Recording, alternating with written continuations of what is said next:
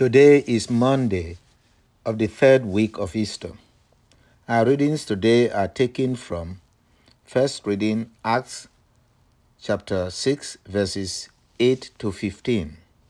The gospel reading is from John chapter 6 verses 22 to 29. My brothers and sisters, today's readings give us the tools of surviving in the world as children of God. Children of God are those who are aware that God created them and that they belong to God. Therefore, in Christ, they recognize each other and they seek the will of God so that what they do in the world is recognized as something of God, the creator of heaven and earth, the creator of man in his image and likeness. Their minds are always on the things of God, and they recognize the things of the world for what they are temporary. Nothing in the world lasts. Believing in God means thinking of God and doing the will of God. For in our faith, we see God. We see God's way for us. Those who have faith, they show in their life what they hold in their heart to be the love of God, to be of God, not struggling for things of the world. And what they hold in their heart shows in their faces. The lesson Christ taught us in today's gospel is to seek what endures and not what is temporary, like titles. What becomes of your title when you die? What really and truly constitutes who you are is what God has made you. We can only know this perfectly in faith. The setting of today's gospel continues the work of Jesus when he fed the 5,000 with five loaves and two fish, which was the sign of love for one another. If we have the will to help someone, we will know that of ourselves we can do nothing, but with God we can do all things. The people observed that after the feeding of the multitude of the crowd, there was only one boat.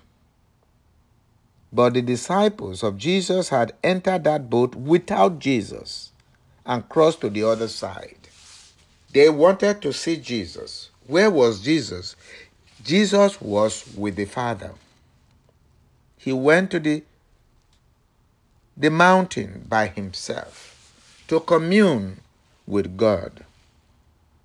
The mind of Christ was on God, who has the power over the whole world.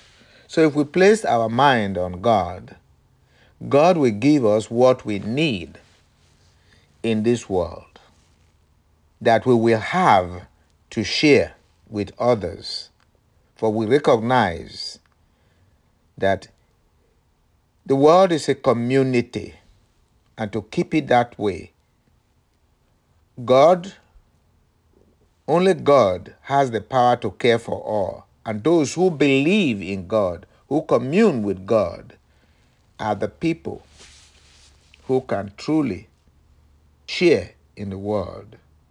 For everyone to have so that we can live in peace and harmony. Life is meaningless without peace.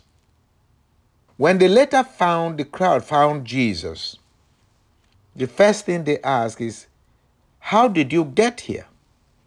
Jesus, knowing their hearts, wasted no time and told them, You are not looking for me because you have seen the signs because if you see this sign, your heart will be on God.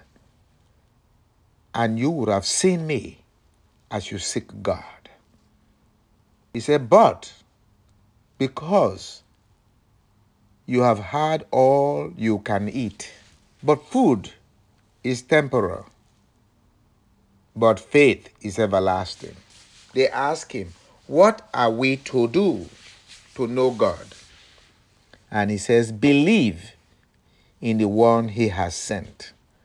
Thus, Christ declared his purpose of becoming man, the purpose of his life in the world, to show people their God so that they can be truly satisfied. And this is the satisfaction that Stephen had when he was appointed a deacon to take care of his fellow men's need, the widow's need. But in believing in Christ, he found that he could do more than that. For he who feeds someone is always sending him a message to the toilet. If you feed the stomach, everything will end up as waste. Hence, my people said, One who feeds the stomach only sends the person a message to the toilet. That's where they all will end up. St. Ambrose puts it this way in terms of what we may call social justice. He said, What you have more than you need is stolen from the poor. Don't pride yourself in what you, material things that you give to the poor. Don't expect so much gratitude as if you are the provider.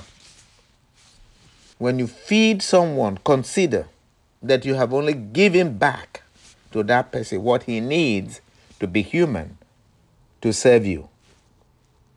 Caring for one another is a sign of love. We cannot love unless we have faith in the one that God has sent to save us in Jesus. And if we have faith, our care will not only satisfy the body, but also the mind. What is in your heart shows in your face. While Stephen was sharing the word of God and doing great things and wonderful things for the people, which was good, people whose mind are on who is important in this world were jealous of him and they tried to frame him and lie against him. Even Stephen did not face those who were attacking him. His face was on the God, on God. His mind was on the Lord. He was working so hard to save even his enemy, and that is love. Because his mind was not on food but on Jesus. He could hear Jesus say, There is no greater love than to lay down your life for your friends. He who hates his life will find it. But he who pursues the things of this world will lose the things of this world. What or what uses are your titles, your degrees, your positions when you are dead? And you surely die unless you know Christ. What will people say of you? Let us pray for the church that we may remember, the church will always remember Christ as her head. Remember the heart of, of Christ. A man is determined by his heart more than his head, his brain. For when trials come, when you are dragged to court for doing good, don't be sad. For your goodness will radiate even from your face. The church, triumphant in this world, is based on our faith in the resurrection, which is mission accomplished by Christ through his suffering and death, crowned by his resurrection victory over sin and death. For these we say amen, hallelujah, and we can see our way and our life in Christ.